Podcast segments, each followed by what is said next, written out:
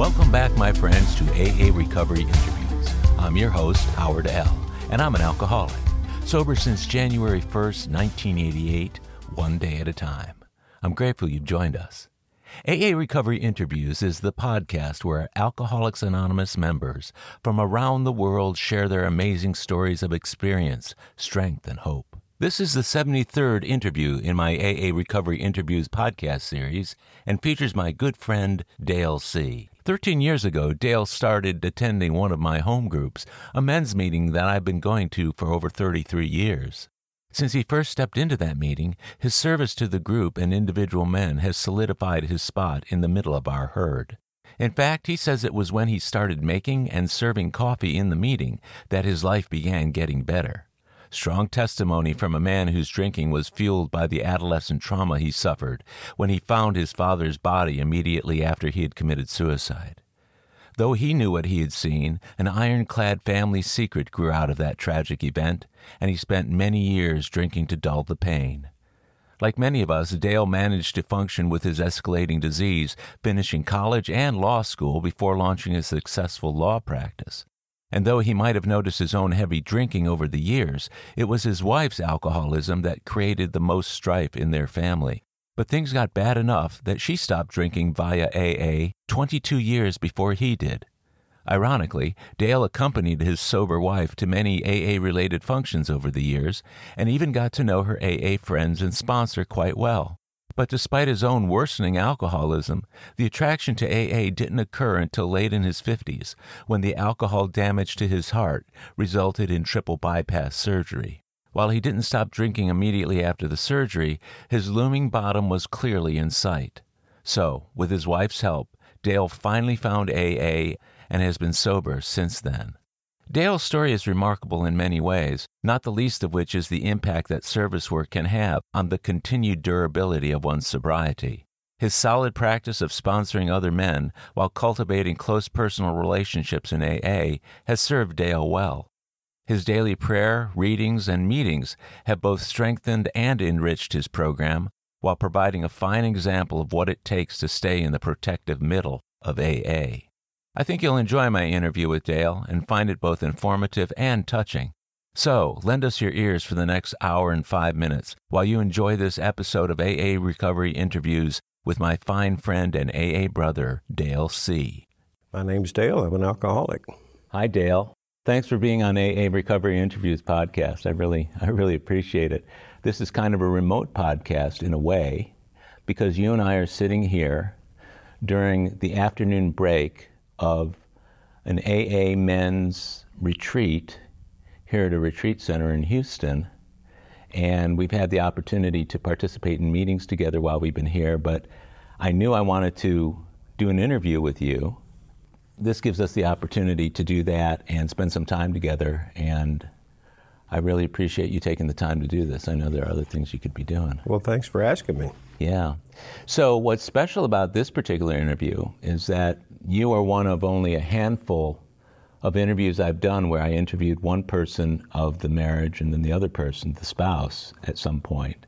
And I interviewed your wife, Sue, and hers was a really great interview. But it's always interesting for me to hear both sides. You've been around AA since, what is your sobriety date? It's December 7th, 2008. December 7th, a day which will live in infamy. Everything exploded. Have you really been in 14 years? No, 13? 13 and a half, yeah. God, I remember when you came in. I remember when I heard your last name and I said, is that her husband? Because I'd gone to meetings with Sue. Yeah, she got sober in 1986. Right. And what a wonderful thing that was for our family. I mean, it was amazing how good everything got. Yeah, she told me, that her story about her journey to get into AA was one that I could see that your family was at a real crossroads there towards the end of her drinking. Yeah, I didn't know whether to divorce her or kill her. If I'd have killed her, I'd be out of prison by now. But that's terrible. Yeah, it is terrible. But you might decide you want that cut out later. That's right. She's, she has such a wonderful program, and she sponsors so many women, and has from the very beginning. Mm-hmm. And, you know, had a wonderful sponsor herself. That was Martha, wasn't it?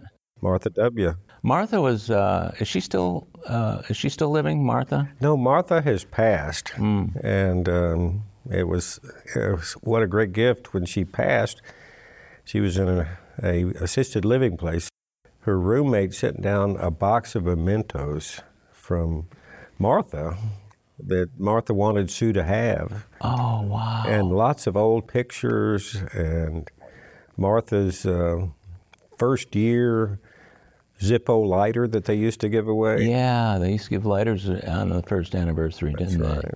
But that's back during smoking meetings. Yeah. Martha was a very no-nonsense type of member of AA. She was really big on the traditions, too, wasn't she? She was. She always had the traditions dinner. Yeah. That where they went through all the 12 traditions. And Martha was real big on that, real big on service. Mm-hmm. Did a lot of conferences. And Martha was a circuit speaker and went around talking about recovery. And so it's safe to say that you had a lot of exposure to AA well before you ever got here. Oh, yeah, I used to go to birthday meetings when Sue would pick up another chip. Uh-huh. And, you know, I love Martha. Martha was always so super sweet, but she was hard on Sue. Was she? Yeah, but she was super sweet to me. We did a lot of work around her house and helped her hang drapes and put in a dog door. Yeah. And this is long before you got into the program yourself. That's right. So I can imagine how somebody was influenced by their exposure to AA to the degree that you were. Here's Sue, a very, very active member of her groups and a very active member. And I can imagine somebody might want to go into AA just so they can have something else to do with their wife or their husband.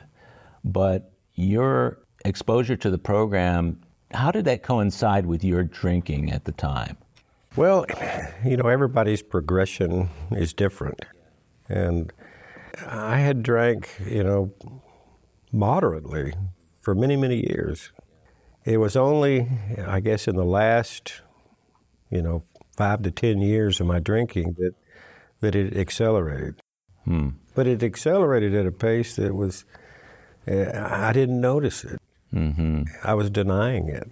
I'm sure I was purposely putting it out of my mind and saying, no, I don't have this problem. Mm-hmm. You know, we only have one alcoholic in our family, and that's Sue. You know, when truly it was becoming a problem for me. So the fact that Sue was the alcoholic became a good excuse for you not to be one. Right. Because you already had one. Right. During that time that you guys were married, that you were drinking to the extent that maybe you would have been the AA material when she indeed was.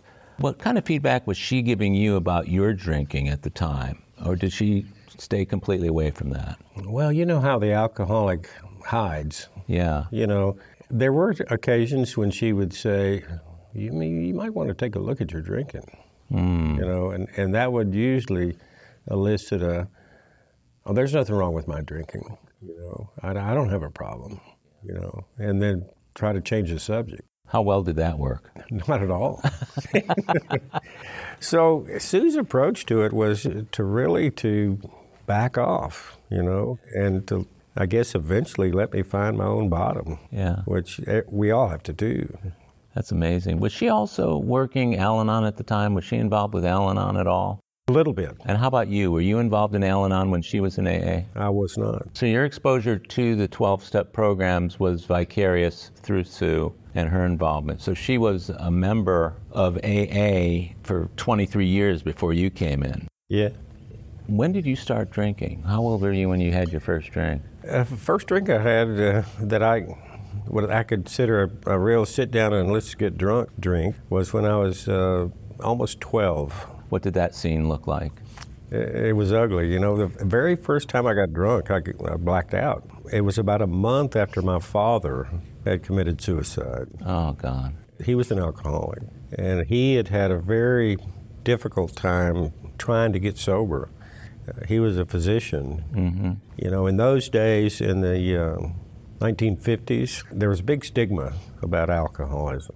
and particularly among the medical community. So he would go down to the hospital to get dried out, and then he would come back, and then he would, you know, go on the wagon for a while, and then, then he would drink again. And I mean, he had horrific accidents, car accidents, and lost his driver's license. And those were in the days when pediatricians, which he was, would make house calls. And so he would go out, and I remember one time coming home, he was drunk and ran off the road and ran down a ravine into a creek, and broke his leg, broke his jaw, you know, and they brought him home that night and took him to the hospital. You know, the police didn't arrest him then, but eventually they did, and he, you know, he lost his license and, you know, had difficulties, you know, couldn't drive for a year. But he was still allowed to practice medicine. Still allowed to practice medicine, and my mother would drive him around to house calls. Now, do you have siblings? I do. I have. I had three brothers. One of them passed away, and a sister. So you were exposed to your dad's alcoholism from the time you were a little kid? Oh, yeah. What was that like growing up in that environment? Well, if you've ever talked to, and I haven't been involved in ACA, but if you ever talk to somebody, a child of an alcoholic, you know, when you come home, you don't know what you're going to find. You know, you don't know if it's going to be chaotic or if it's going to be peaceful. You don't want to bring your friends home. You're embarrassed about, you know, the fact that your father's an alcoholic. You know he's got a problem, and you make fun of him, and you ridicule him behind his back, and you know, it's a sad deal. And that was going on from the time you were a little kid until you actually took your first drink. Right. What was your dad like when he was drunk? Was he rageful? Was he violent? Was he happy? Was he giddy? I mean, what was his demeanor? He was very morose and almost non-communicative. No, there was not much interaction at all. God, that must have been really tough as a little kid. Yeah. And your mom, where was she through all of this? You know, they dealt with this stuff, you know, out of our eyesight and earsight. And I know they talked about it a lot. And I talked with my mother about it after he passed. And, you know, she said he just had a problem that he could never solve. You know, he had depression. So they dealt with it, but not with the kids. Right, so whatever they were doing to deal with it, the kids were just not involved. Not involved at all. So by the time he ended his own life. You say you were 12 years old when that happened. What was the immediate aftermath of that for you? Oh, it was horrible. It was. We were able to stay in the same house, but everything was really. I mean, the finances were tough. You know, because my mother was a school teacher, and she went back to work, got her master's degree, became a librarian, and so through my teenage years. We were pretty much, I mean, she was doing her best to make a living and keep food on the table, and we were kind of running loose. But it was a close family. I was really close with my mother and my brothers and my sister at the time. But the way my sister reacted to it all is shortly after our father passed, she got married like at 17. So she was escaping. And then my older brother, he escaped into books. You know, he was real smart, but he was also an alcoholic. He developed into an alcoholic, as did my twin brother, who's still practicing. He's still practicing. Yeah, and my younger brother. And your younger brother. So you're the only one amongst the siblings to get sober? That's it. So when your dad committed suicide, did you know that that's what he had done at 12? What were you being told about that at the time? We were told it was an accident, but putting two and two together, there was no counseling about that. There was really not much discussion about it. But we knew what had happened. You know, my brother and I were the one that found him, and he had a .22 rifle that he used to kill himself with. Yeah, it was. That must have been traumatic for you as a kid. It was, and it was It was one of the resentments that I carried until I got sober, until I was 59. So, you know, you can get from 12 to 59, you carry this resentment. Where was his willpower? Where was his, you know, he abandoned us, you know, it was, you know, he was weak, you know, all of that stuff. So how did all that stuff that you've reconsidered once you had gotten into the program and started working the steps, how did that play out from the time you were 12 onward in the subsequent years to your father's death? I reacted to it by not talking about it, not telling people about it, you know, avoiding it. Mm. You know, if people would bring it up, I would say, oh, it was an accident, you know, the story that I was told, because I was embarrassed about that. But you knew it wasn't an accident, but you had to keep to the family story. It was a secret, family secret. But when I got sober, I was able to see that I was just like him. Mm-hmm. He was 47 years old when he killed himself.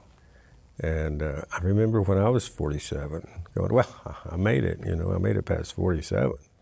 But then when I got sober and I started, and this was big on my resentment list, you know, I started to see that it was possible to let that go, that this was one of those resentments that, although I didn't have a direct part in it, mm-hmm. you know, I had a part because I had held on to that. Mm. And so I was able to forgive him. I was able to say, you know what? There but for the grace of God go I. You know, I could be you. You know, I could have killed myself. So this is a traumatic experience that happens at 12. Can you walk us down the path a little bit from 12 onward, let's say through your high school, junior high and high school years with regard to drinking and your behavior? Yeah, you know, in high school, it was all beer, and mm-hmm. every now and then it got into the hard stuff. You know, we had a friend whose parents went out of town a lot, and so we would gather up over there and drink and bring our dates over there. You know, we were the crowd that, you know, that you could go and find and find a drinking party, you know. You know, and we drank a lot. You know, we had older guys that were part of the group that could buy us whiskey and beer, and so we would have kegs, but it was just weekend type stuff. Yeah. You know, it wasn't, you know, during school. I mean, it was, and that was before marijuana, you know, because I didn't really find marijuana until college, you know, and then it became... You know, after high school, it became a lot of different drugs. Yeah. It became psychedelic drugs. It became, you know, everything from LSD to mushrooms to peyote to always a lot of weed, you know, and always liquor. So what was the crowd that you were hanging with in high school that was doing all this drinking on the weekends? Well, they were pretty fast. The fast crowd. They were, you know. Were you a leader or a follower? I was pretty much a follower. We thought we were the cool crowd, you know. We thought that we had cool girlfriends. We had, because of our financial situations, we all had to work in my family. Uh-huh. And I worked at steakhouse every day until after school, uh-huh. during the week until like 10 or 11 at night, and then get up and go to school. But that's how you earn money to buy liquor, you know, go on dates. So, yeah, I never got in trouble in high school because of drinking. Uh-huh. And I never really got in trouble in college because of drugs or alcohol. You know, I mean, there were times when I could have been arrested, but God must have been looking over me, you know, because I would be stopped by the police, and there would be drugs in the car. Mm-hmm. And for some reason, they wouldn't find them, you know. Yeah. Or I would be... drunk, and I would be stopped, and the cop gets another call and says, okay, we got to go, you know, I mean, wow. That kind of thing would happen. But I never got arrested, never got a DWI. My brother, the one who's still drinking, it's my twin brother, he has 2 DWIs. Mm. And so he just doesn't drive anymore. It's one way to not get a DUI is to not drive. That's right. So did you go away to school when you went to college? I did for the first year, and that's where we did a lot of drugs. But then I came back to Houston, graduated from the University of Houston, 1971. Huh. It was that same year that Sue and I got married. That's right. You were college sweethearts, weren't you? Yeah. I mean, we knew each other. We got together, in fact, got married in my last year in March. In fact, we just celebrated 51 years. Oh, congratulations on that. That's amazing. I consider that a huge miracle that we went through two sobering ups and we're still married. You know, I still love that woman. That's amazing. Very few people are blessed in that way, and you're definitely one of them, which is what's so important about you being such an active member of the program, because people get to hear the message right there, and it's possible to get through two sobering ups and stay married over 50 years. Yeah, it takes work. A lot of work, I'm sure.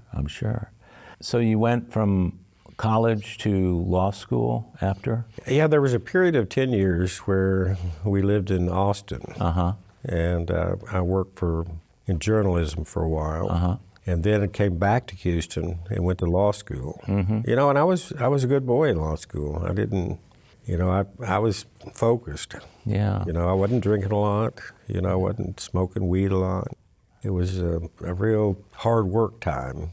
Now, you and Sue got married in 71. She got sober in 86. Mm-hmm. So there was a period of time in there where both of your drinking overlapped. What was that period of time like for the two of you with regard to drinking itself? Was it a big part of your life? It was. We had tons of friends in Austin, and we did a lot of outdoor stuff, and we would have, you know, volleyball parties and with kegs, and, you know, it was, yeah, lots of parties, you know, and it was, Sue was a real party girl. I could tell you some wild stories about her, but I won't.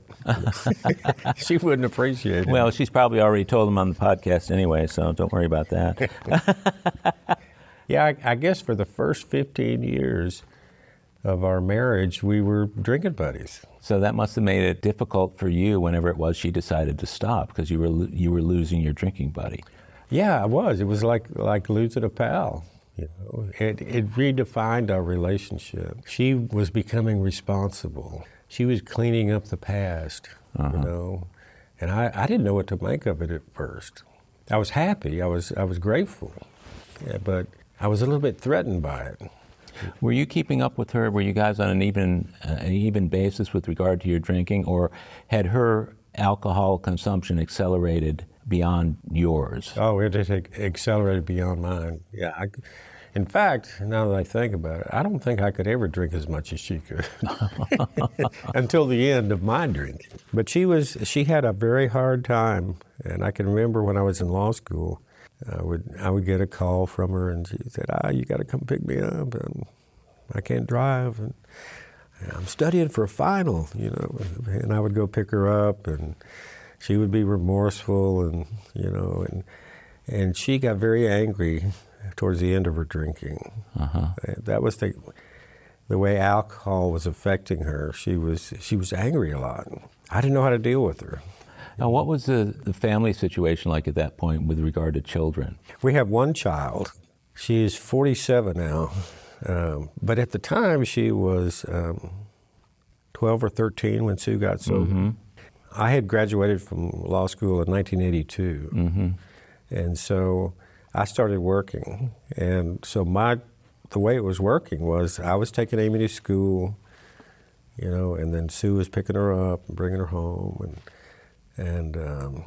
you know, I was getting Amy ready to go to school, and you know, Sue never got arrested either, which is amazing, you know. But then she started going, when she got sober in 1986, she started going to the Houston Western Club, which is no longer. Yeah. But you know, which was just within walking distance of our house, and so she would walk up there, and she got hooked up with some good women. Eventually got hooked up with Martha, who sponsored her until Martha's death a couple of years ago. Yeah, that's amazing. Yeah. How did the rigors of first law school and then being a newly practicing attorney, how did that play into your availability to Sue and your daughter? Well, it took me away. I mean, I was working 12, 15 hours a day. You know, I was, you know, working hard, trying to get everything done in one day, trying to keep up. Yeah, it was a busy time. You know, it's a stressful job. You know, it takes up a lot of your attention. you know, I was, you know, I did get pulled away from the family. Yeah. That must be tough in retrospect to think about the time that you weren't there. It is.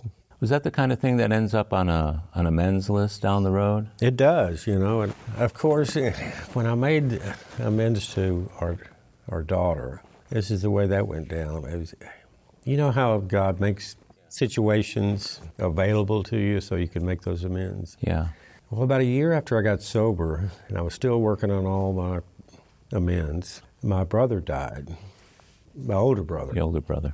Pancreatic cancer, and he was living in Bastrop. Mm-hmm. And so before he died, I was spending a lot of time with him. I went up there and helped him settle his affairs and get all of his papers in order, and made amends to him. Mm. But I remember on one trip, Amy and I rode up together. It was the perfect time, you know, and I just realized that, oh, now's the time I'm supposed to make amends. And so we talked about all the times I wasn't available. We talked about the embarrassing times for her, you know, that she would be embarrassed to bring her friends around. Because by this time, Amy was out of college herself. Right. Sue got sober when she was 12, so she would have remembered the two of you drinking as she was a little kid, growing up to age 12. Right. Mm-hmm. What was predominant in her mind with regard to who was the alcoholic in the family? Did you get a sense of that? Definitely her mother, you know, because by the time I got sober, she was out of the house. She had just gotten married. Uh-huh. You know, she was starting her own family. So, but it was good. You know, one of the best amends one I felt good about with my daughter was to acknowledge, you know, what a great person she is. Yeah. You know, because I realized after I got sober that I was not one of these guys that would dole out, you know, congratulations, you know, accomplishments. She was a great student. She went all the way through college and became a veterinarian and has two great kids. And, you know, I never patted her on the back enough, you know, and so that was a kind of an amends that I was able to say, you know, I really love you, and I need you to know how great I think you are, how accomplished I think you are, and how much I love you, and I don't say it enough, you know. How did she react to that? Oh, she said, oh, Dad, you know, but she accepted it, you know, with grace. Did you notice a shift in your relationship after that? I did. In what way? After I got sober, her children were infants then, one was an infant, one was a little bit older. I got to start,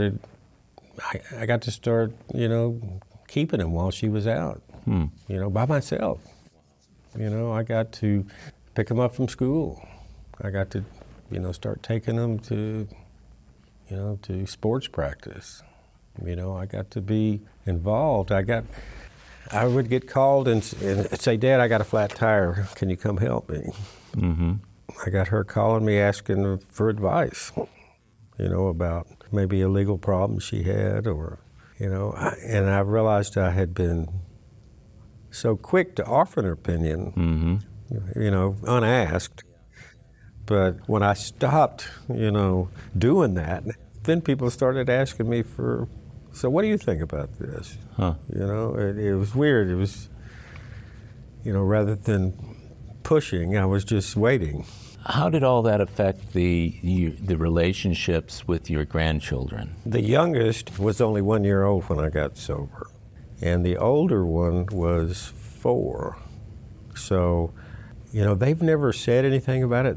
I think, and I've never really talked to them about my participation in Alcoholics Anonymous. They're still kids, though, right? Yeah, they're still kids. Yeah. Well, I mean, one's 18 now. And one is 14, but they know we don't drink. Mm-hmm. You know, they don't think that's weird. Yeah, I guess I heard one, you probably know Zach, you know, he said, yeah, a lot of the children of sober alcoholics think that alcoholics are people that don't drink. You know? And so if they know that much about it, yeah. Of course my daughter is well aware, my son-in-law is well aware, and yeah, I think they have a healthy attitude about recovery. So just rewinding a little bit, the years that overlap between you and Sue drinking, you were drinking buddies. Somewhere along the way, she makes the decision that she has to stop drinking. Knowing that she was making this decision or seeing her go forth into AA, seeing her get help, seeing her get hooked up with Martha and everything else. As your drinking buddy, I would imagine you knew you would lose her as a drinking buddy if she did this. Did you in any way try to talk her out of it? No. I was so happy that she was sober because alcohol was not good for her, and it wasn't good for me. You know, so after getting over my sort of discomfort with this change, you know, I adjusted to it, and I really respected her sobriety. How did it affect your drinking once she got sober? Did you stay at the same level? Did you accelerate, decelerate? It stayed pretty much at the same level all through my, I guess, through my 40s. And I mean, I was working really hard. And I started to make a lot of money, and I don't know when exactly it started accelerating, but like I said earlier, as I got into my 50s, I noticed that it started getting worse. I was using it to deal with stress, you know, I was using it to deal with, to relax, you know, I call it winding it down, you know. But then I started having health problems. In my mid-50s, I started having heart problems. Like palpitations or arrhythmia? Yeah, I started having that, and I consulted a cardiologist, and eventually I ended up having open-heart surgery, which I later learned, you know, was partly related to my drinking. In what ways? Well, alcohol's action on the heart is not a good one. It's not good for the arteries, you know. Excessive drinking and the hangovers that come with it, or a stress on the heart. Mm-hmm. And you combine that with blockage, you know, and it's just a recipe for disaster. Did you actually have a heart attack? I didn't have a heart attack. I was having severe chest pains, and I went in for a stent, and my cardiologist discovered that I needed surgery that day, right then. So I had the surgery, triple bypass. And when I got sober a couple of years later, you know, we talked about it. My cardiologist and I, he said, yeah, that drinking, you never told me the truth. He always said you only drank 2 drinks a day, you know, like we all do. So that was a long recovery from heart surgery and drinking with that. I kept on drinking. Even during your convalescence? Especially during my convalescence, because with heart surgery, what they don't tell you is that there is a depression that comes with it afterwards. Mm-hmm. And so I started drinking more heavily to deal with that. And then the year after I had my heart surgery, I had prostate cancer surgery. Mm. So now I've got 2 things to pity myself about. And so I dealt with that by drinking more. We'll be right back. My friends, if you're enjoying AA Recovery Interviews, check out my Big Book Podcast, the complete unabridged audio version of the first and second editions of Alcoholics Anonymous. It's an engaging word-for-word, cover-to-cover reading of all 11 chapters and original stories, including rare stories not published in the 3rd or 4th editions. Listen to all 85 episodes by subscribing to the Big Book Podcast on Apple Podcasts or wherever you get your podcasts, or listen on bigbookpodcast.com. You'll know you've arrived when you see our logo, a first edition Big Book wearing headphones. And we're back. What'd you do about the physical pain from the heart surgery and the prostate? Was it all alcohol relief for the pain, or did you mix in any kind of narcotics or drugs? My cardiologist wasn't big on pain medication, so it was just alcohol. The pills were never my deal, you know. Fortunately. Okay. Yeah. Yeah. Yeah.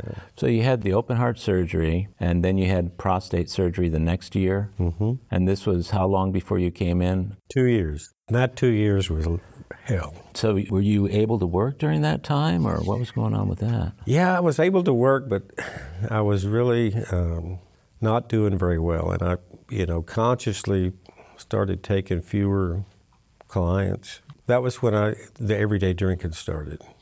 The drinking in the morning started about a year before I came in. What was behind the drinking in the morning and the regular or constant drinking? What was the feeling or thoughts behind that? Well, I was shaking in the morning. I had to drink in order for my hands to calm down, so I could use the keyboard, or use the telephone. It was to calm my nerves. When I read Dr. Bob's Nightmare in the Big Book, I could relate to what he was talking about. You know? Mm-hmm. I had to drink, to calm my nerves, and then I found that the alcohol allowed me to function. It became like normal for me to be drinking. And there were mornings when I would get up and start going to the office and just turn around and come back. I just couldn't do it. You couldn't do it. And so I saw a psychologist about that time. Mm-hmm. I just felt lost. And the way I described it then is just I just lost my way. I don't know where I'm going. I don't know what I'm doing, But I still hadn't admitted that the alcohol was the problem. I thought it was just a depression. So Sue was taking care of you during this time, I assume. She was. What was she saying to you at that time, knowing what she knew about the probable causes for your heart problems and knowing that you were drinking much more and on a daily basis? I think she focused more on the recovery from the 2 surgeries than on the alcohol consumption. Because I think at the same time that I was drinking more, I was hiding it more. I would have a glass of vodka and I would pretend like it was water. Was she fooled by that, by the way? I don't think so. But in any event, she wasn't saying anything about it because of my physical condition. There was a lot of rehab that I had to go through to get back strength. Of course, I milked that. Mm-hmm. So it just accelerated from there, man. It was like, a jetliner falling out of the sky. It was just, straight down. So you went to the psychologist. What did the psychologist say to you? Well, I didn't own up to that it was an alcohol problem. There was a glimmer of thought in my mind that this might be related to alcohol. But at the same time, my cardiologist had referred me to a neurologist because I was having dizziness, which was really related to the alcohol. I was having, balance problems related to the alcohol. Yeah, of course. I was, but all of this was just my version of complete denial about what my condition was, what it was related to. So after the neurologist ran all this battery of tests, and result was that it's alcohol abuse. And I went, don't put that in my chart, I was upset about it. So you received the alcoholic diagnosis? Yeah, related to alcohol abuse. And still, when I came back to my cardiologist, he just said, well, it looks like you're going to have to cut back, and he wasn't really up to date on alcoholism, but he said, you cannot drink more than 2 drinks a day. I said, okay. So it was shortly after that I came in. What were the final days like? My last binge started on Thanksgiving in 2008. I don't remember much between Thanksgiving and December 7th. It was about 10 days or 2 weeks. I'd have to look back at the calendar. All I remember is just, finally coming to this awareness that I had this problem, not knowing what to do about it, knowing that Alcoholics Anonymous works for people because I'd seen it work in Sue, not wanting to give up the alcohol. And so just drinking more and more to blot that out. So it all came to a head that Sunday, December 7th, when... it was just like, it was such a gift. That moment of clarity we get. Sitting on my back porch, I had a cup of coffee and a glass of vodka. I suddenly snapped to, I can't live like this. This is wrong. This is not normal. So that hit you for the first time? That way. That was my bottom. That was my moment of clarity. That was my gift from God. His message to me. Dale, stop this. So you had gotten an empirical message from a neurologist who says you really need to stop. Mm-hmm. And then you get permission from the cardiologist to cut back. And then you have this spiritual kick in the pants sitting on your back porch. How is it that the empirical, you're a smart guy. How is it that the empirical advice you were given didn't do it? Why did you have to wait for the spiritual? Wow, that's a really good question. It's because the empirical you can deny. Mm. The spiritual you cannot. Mm-hmm. The truth of that spiritual moment where it's just made completely plain to you, you know, that you've been given every bit of information and, you know, God says, stop. Mm. I'll help you. You know, Sue had given me the name of three men to talk to mm-hmm. in this period of time before Thanksgiving and around that time, you know. You need to take a look at your drinking. I don't want to watch you die. We want to do something about it. Call one of these men. And one of them turned out to be my sponsor, Larry B. Yeah. One of them was John, and one of them was Jack. Three heavyweights. Yeah, and so I called all three of them, and Jack was the only one that answered the phone. Jack said, meet me up at Holy Name. Mm-hmm. It's 6 o'clock tonight.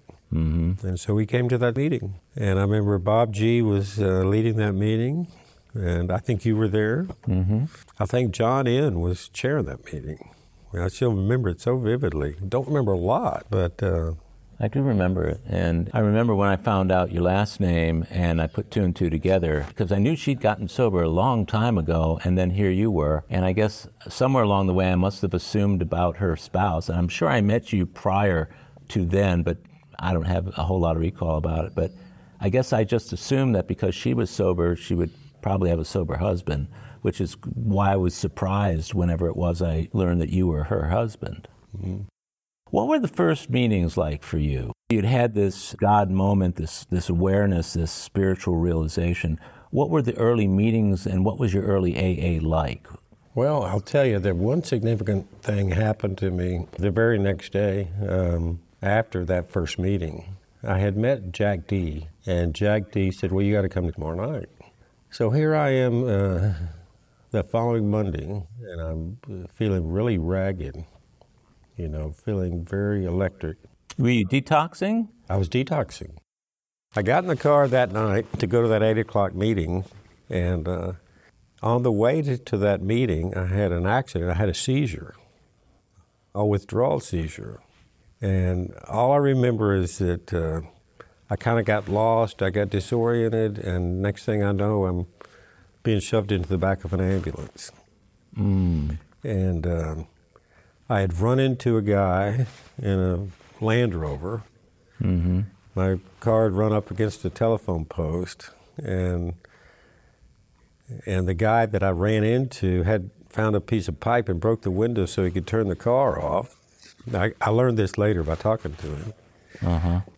Of course, my insurance paid for everything, but I just remember, you know, after the release from that seizure, and being shoved into the back of that ambulance, I had this wonderful feeling that everything was going to be okay.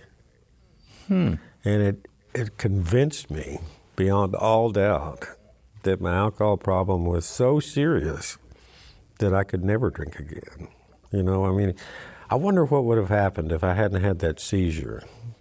I wonder if I'd have tried to blow it off and say, oh, my drinking wasn't that bad. Yeah. I'm not capable of drinking like that to where I would become so addicted that I would have a seizure when I quit drinking. Is that what they realized at that point? I mean, the seizure was the cause of the accident? Yes. Because you must have still been in a condition that would suggest that, I guess. Yeah, and I remember about a week later, my insurance company called me to take a statement from me. Uh-huh.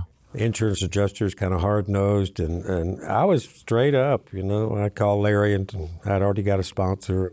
I called him. I said, I don't know what to tell him. And you know, Larry said, well, just tell him the truth, you know. So I told the adjuster, I'm an alcoholic, and I had a seizure related to a withdrawal from alcohol. Mm. There was a silence on the phone, and And then the insurance adjuster said, well, I'm going to turn the recorder off. He said, I'm an Al-Anon, and I'm happy for you that you're getting sober, and I wish you well, and we're going to pay this claim. Wow. You know? Another God thing. I know. You know? What are the odds of that? No, yeah. I thought they were going to deny the claim. It was going to cost me a bunch of money. Just a drunk that ran into somebody. And... Did you get cited? No. So it was an accident that they could have gone either way, but turns out the guy was an Al-Anon. Yeah, he said, I'm going to rule that this is an act of God, and so we're going to go ahead and pay this. And it was an act of God. It was an act of God. God, that's an amazing story. So all this is happening within your first week of sobriety? And the only time I felt safe in that first 30 days was when I was in a meeting or when I was reading the Big Book or when I was talking to Larry. What was the rest of your detoxing like?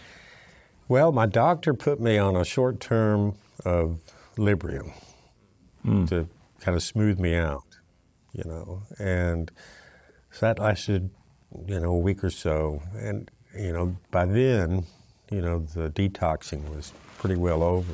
So the fog started to lift. And I remember Sue was on the phone to Martha, and they were saying, well, maybe we should taper him off, maybe get some beer, and I refused it. I said, no, I don't want any. Good thing. I don't want to taper off. You know, I want to just be stopped. Wow. And so I remember talking to Martha, talking to Sue a lot. She was so encouraging, you know, and she would go with me to meetings. But eventually she said, you're going to have to find your own meetings, you know, and, you know, you need to find your crowd. I was voraciously reading all the AA literature, and I read the book that Bill read when he was in the hospital, you know, William James. The Variety of Religious Experience. And he devotes 3 chapters to the conversion experience. Mm-hmm. So I started getting interested in, well, how does this happen? And, you know, how do people connect with God? And so that's kind of started the spiritual part of my journey, you know. But, yeah, I was going to meetings every day.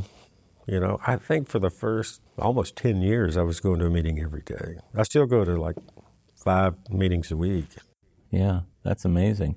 And the thing I remember about you in the early days was that I don't think you were doing the coffee yet. I think Jim D. and 1 or 2 other people were doing the coffee. But you've been doing the coffee in that Sunday night meeting now for well over 10 years, right? Oh, yeah, I think 12 years, I think I've been doing it. You know, I've interviewed other people, and certainly have known lots of people over the years, that service commitment was really instrumental in their long-term recovery. No doubt. I mean, when I started doing the coffee, my life started getting better, you know? It started being, this is great to do something for somebody else. You know, this is wonderful. You know, and about that same time, I started sponsoring guys. So you had already worked the steps by that point? Yes. How long did it take you to get through the steps? I got through all the steps, and probably in the first 6 months. Wow. And I think, well, I was 59 when I came in, and I was anxious to get going. You know, I felt like, well, if I was 20, maybe I would take 5 years to do this. You know? Yeah, right. I'm 59, you know, so. But I really got interested in being sober. I got happy about being sober. I found joy in the meetings. I felt safe in the meetings. I felt like I was learning more about me. Yeah, I could definitely sense the change in humility in the first number of years, especially when you started doing the coffee. I was wondering, you mentioned about sponsees, looking at their sobriety and the work that they're doing sponsoring other people. What part of your sobriety do you see most reflected in them? Well, it has to be the commitment to service. You know, it has to be the joy and the acceleration in your program that you get from working with others. I mean, your program really comes alive when you start passing it on, I learned. You know, it it takes on a life of its own, you know, and you see it being perpetuated and carried on down the line, another link in the chain. Is that why I see so many of your guys serving coffee over the years? Yeah, seriously. I'm in a management position now. It's always so great to see those guys doing it. They're just stepping right up to it. So I've had a couple of other people, and we won't name them by name, but I've had a few of your sponsees actually on the podcast. Yes, and, I had a reason about that. Yeah, well, that's why I'm doing this now, okay, because we're coming. I knew I was going to interview you, but... all in good time. But I wondered, because I'm thinking about a couple of the guys who I know who you sponsor now, and you and I both know who they are, who had been sponsored and then went out and slipped and came back. And it turns out that their sobriety didn't really start sticking until you started sponsoring them. What do you think you were doing or saying to them that was making a big difference in them finally being able to get sober? You know, I think that they were just ready. I don't look at it as anything more than explaining the program as I understand it, telling my experience with the program, what I've learned, mm-hmm. and God's really doing the work.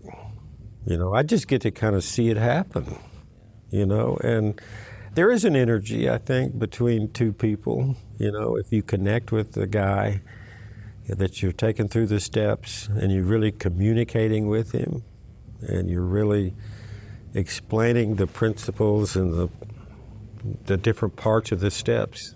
Mm-hmm. Explaining, you know, well, this is the third step. We're talking about control, acceptance, you know. You kind of have a lesson plan.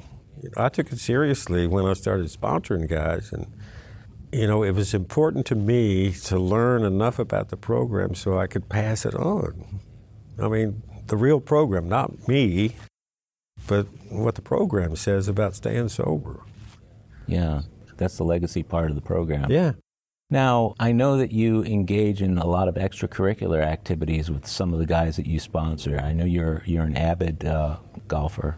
To what extent did that solidify or enhance your relationship with the guys that you sponsor? And to what degree do you think that had an influence on their enthusiasm for AA and their willingness to be of more service? Well, you know, it's good to get to know your guys really well and to show them that, you know, there's life after alcohol, and that you can play around the golf and not drink a fifth of Jack Daniels, and, you know. What I found with my own sponsor is that if I'm in touch with him a lot, mm-hmm. I may not need to talk with him every day about something that's bothering me, but that familiarity makes it easier for me to say, oh, Larry, by the way, I need to talk to you about something, you know, something that's bothering me.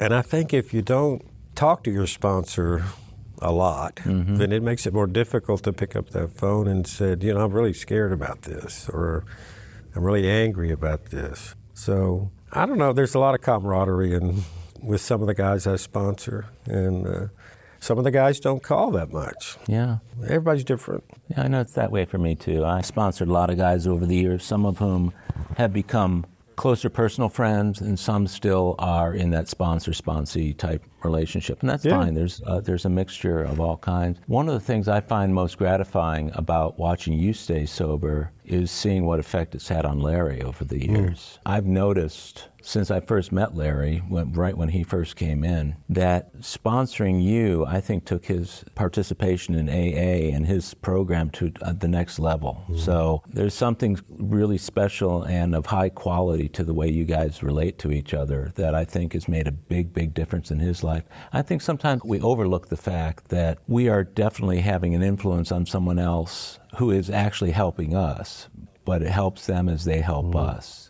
And Larry is, he's a really good man, good-hearted soul. Best. So early on, you get these sponsees, you're going to a lot of meetings. What sort of things have happened during your sobriety over the past 13 years that were milestones or were momentous occasions or calamitous situations where your being sober and a member of AA made a big difference? Well, I think when my brother died, that was a big thing to get through. How long were you sober at that time? A year. And I count that as just about the only time that I was in a panic enough to where I might have picked up a drink. Mm. I was scared, you know, I didn't know what to do. He didn't get the diagnosis until 3 weeks before he died. And it was pancreatic cancer? Yeah. And that's a pretty swift-moving... Died 17 days later. Oh, my God. Yeah. But the odd thing that happened then was that I had signed up to be a contact person for the Lawyer's Assistant Program with State of Texas, State Bar. Uh-huh. And that day that I was in such a panic, I get a call from a guy that's been referred by T-Lab, and he's an alcoholic, and, you know, he needs some help. Hmm. You know, that's another God thing. What was your initial reaction to that? Did you see the gift in that call immediately? Immediately. The more evidence I get of God acting in my life, the more convinced I am that, you know, there's a plan out there that's got me in mind and that God's, you know, wants to do good for me. Wow, so that pulled you through that situation. It got you out of your own head, right? It got me out of it immediately. So you could be of service to others. I know that Sue has faced some challenges over the last number of years, and can you talk to that a little bit? Sue got sick with breast cancer a couple of years ago, and you know, that was a tough time for both of us. Mm. Lots of fear, lots of, you know, and plus on top of that, we got the pandemic that's going on. Right. You know, so we were isolated, and yet she was still having to go and. And she was very weak and very sick, you know, with the chemo. Mm-hmm. And you know, I had doubts about whether I was going to be able to give the kind of service that she needed. You know, did I have it in me to, you know, to be helpful? That must have been a really scary prospect to not know that. Yeah, I mean, this was a test, you know. That's the way I saw it. Yeah. I said, am I man enough and big enough and sober enough and... Mm. And selfless enough, you know, to be of help. And so I started learning how to cook, you know, and I started learning how to, you know, my work has been slowly, as you know, you know, I've been trying to retire. And so, you know, I was able to take her to the hospital, you know, and then they said, okay, you can't come into the hospital anymore. So while she was in there, I would have to wait out and I would find places to wait. And, thought I would, you know, this is going to make me impatient and I'm going to be a baby about this. But I wasn't. I surprised myself.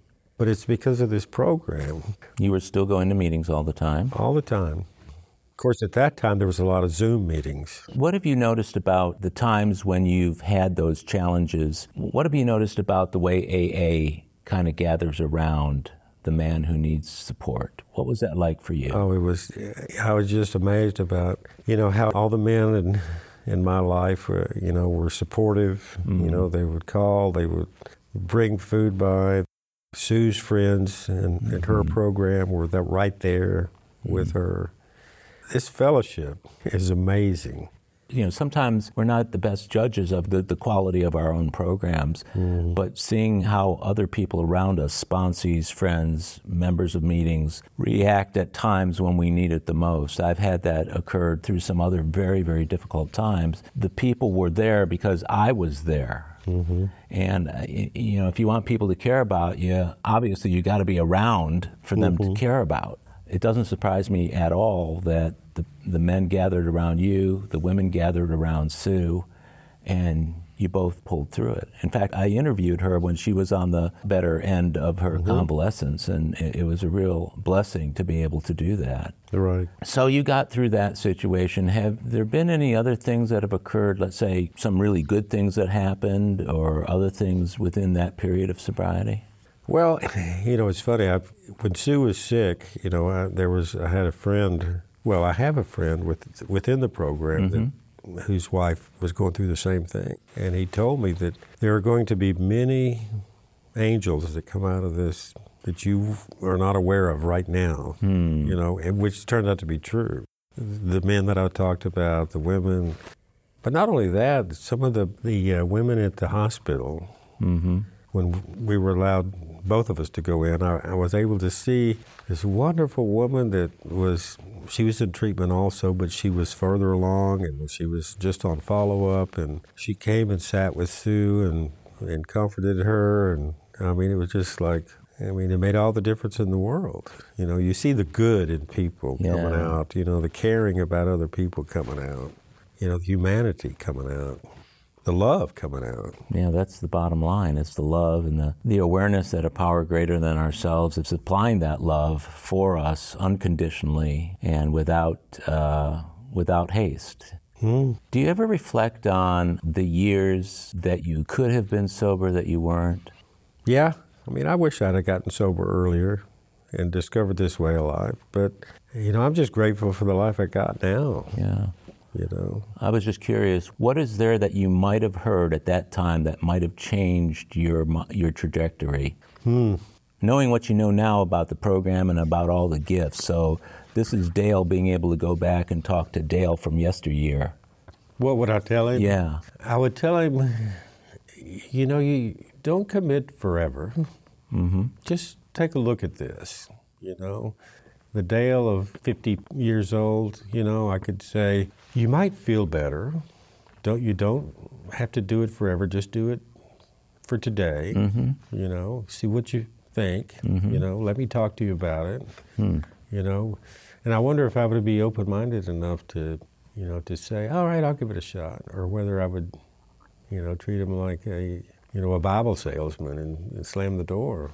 Well, it sounds like the difference between talking to somebody about AA as being a one-day-at-a-time thing as opposed to you come into AA and you never drink again. That's too big. I mean, that is too big. Who can get their head around that? But just like what you just said, when you would have talked to that Dale and said, why don't you give it a try? You don't have to do it forever. Those are the kind of messages that if they're hearing that instead of you've got to stop drinking for good, that might get through, huh? Yeah, I mean, that's what might get through. I mean, I didn't know you could do it one day at a time. I thought it had to be you quit and you never go back and you're miserable for the rest of your life. You know, I mean, that's the way I thought about it. When you're not in AA and you're not sober and the thought of getting sober and it being a permanent thing, it's like you say, it's more than you can put your head around. Right, that idea of I will never have fun in my life ever again is a lot more difficult to handle than if I try it tomorrow and it really sucks, I can always go back to drinking.